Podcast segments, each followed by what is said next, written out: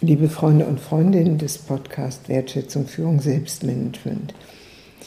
Ich fahre fort in meine Reihe, in der ich mich mit den polaren Prinzipien des Männlichen und des Weiblichen befasse. Und ich hatte Ihnen gesagt, dieses Mal möchte ich mich nun mit den besonderen Herausforderungen in diesem Feld für Frauen befassen. Nochmal zur Erinnerung, diese polaren Prinzipien des Männlichen und des Weiblichen sind in jedem von uns vorhanden, egal ob wir nun in dem Körper einer Frau oder in dem Körper eines Mannes sind. Und ich möchte nun auf die Situation der Frauen insbesondere eingehen. Ich denke, das, was sich unschwer beobachten lässt, das ist, dass es eine gewisse Tendenz gibt, gerade von erfolgreich operierenden Frauen, sich, wenn man so will, zu vermännlichen. Was meint man damit, wenn man von Vermännlichen spricht? Man meint damit, dass Prinzipien, die eigentlich von Männern stärker gelebt werden, wie Dominanz, Kontrolle, Forderung, Durchsetzungsvermögen etc., von Frauen so praktiziert werden, dass sie wie Männer wirken. Dahinter steht natürlich eine äh, sehr nachvollziehbare Tatsache. In einer patriarchalen Gesellschaft, und wir sind immer noch in einer patriarchalen Gesellschaft, haben Männer die Führung, die diese Prinzipien des Männlichen leben. Und um in dieser Gesellschaft erfolgreich zu sein, lernen viele Frauen, dass sie dieses Verhalten, das Männer an den Tag legen, selbst auch praktizieren müssen um gehört, gesehen und durchsetzungsfähig sein zu können. Ich würde meinen, dass dieses eine Sackgasse ist, weil es die besonderen Möglichkeiten, die Frauen aus ihrem Erfahrungshintergrund und ihrem Erfahrungshorizont mitbringen, nicht ausreichend würdigen. Dahinter steht aus meiner Sicht eine mangelnde Würdigung des weiblichen Lebenszusammenhanges und des weiblichen Erfahrungswissens, das in der Gesellschaft zum Tragen kommen muss, wenn wir gesellschaftlich in ein besseres Gleichgewicht kommen wollen. Es muss aber auch in uns Frauen zum Tragen kommen, wenn wir nicht in diese Burnout-Falle hineinlaufen wollen, weil wir in uns die männlichen Prinzipien zu stark aktivieren. So was ist der Weg raus aus dem Dilemma in einer patriarchalen Gesellschaft, vor allen Dingen gehört zu werden und gesehen zu werden und uns durchsetzungsfähig machen zu können, wenn wir männliche, sogenannte männliche Verhaltensmuster entwickeln. Aus meiner Sicht ist der Weg heraus aus dieser Falle, wenn wir lernen, das weibliche Erfahrungswissen und die weiblichen Prinzipien in uns selbst stärker zu würdigen. Und wenn ich sage stärker würdigen, dann heißt das übersetzt in diese innerseelischen Dynamiken, mein innerer Mann als, als Frau, mein innerer Mann hilft mir, mein inneres Wissen als Frau meine innere Weisheit als Frau und meinen inneren Erfahrungsraum und auch äußeren Erfahrungsraum stärker zu würdigen und wertzuschätzen, sodass ich dieses mit meinem männlichen Anteil auch stärker nach außen artikulieren, zeigen und tragen kann.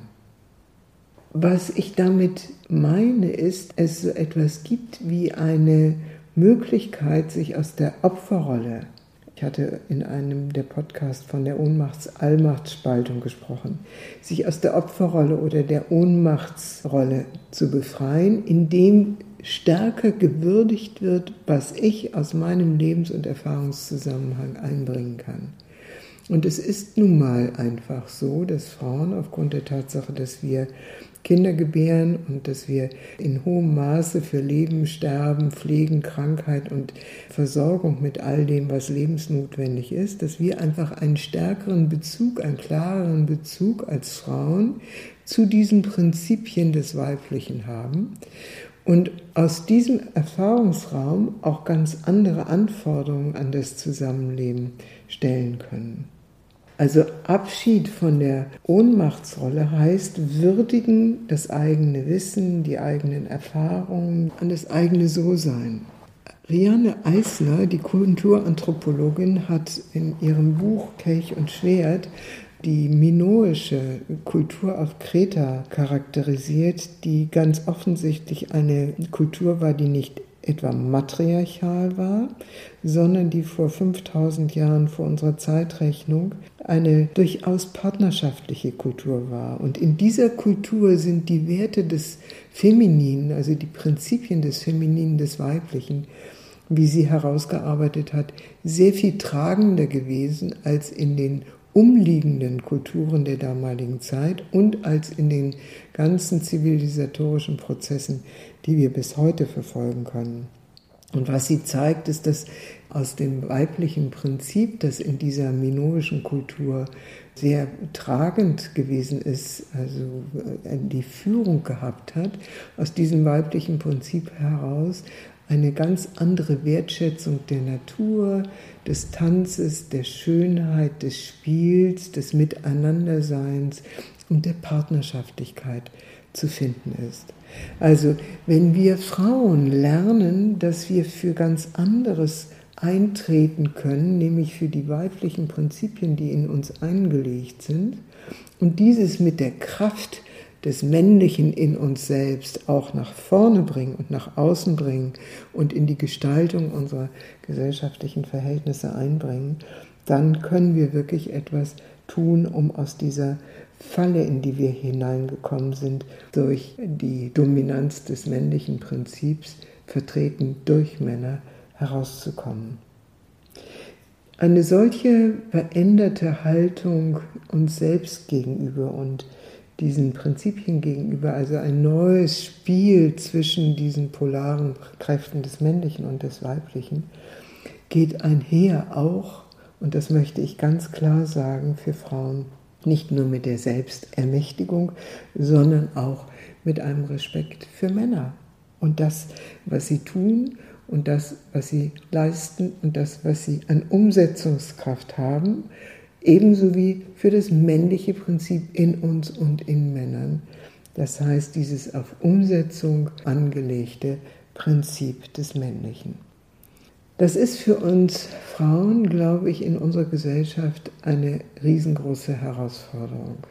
Die Nichtanpassung an die Schattenseiten des männlichen Prinzips, sondern das Nutzen des männlichen Prinzips in uns selbst, um die weiblichen Prinzipien in uns und in dem Umfeld, in dem wir leben, zu stärken und damit dem Leben besser dienen zu können.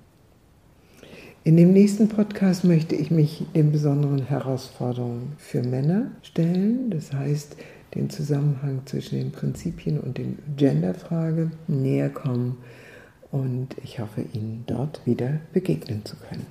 Ihre Barbara von Maibaum.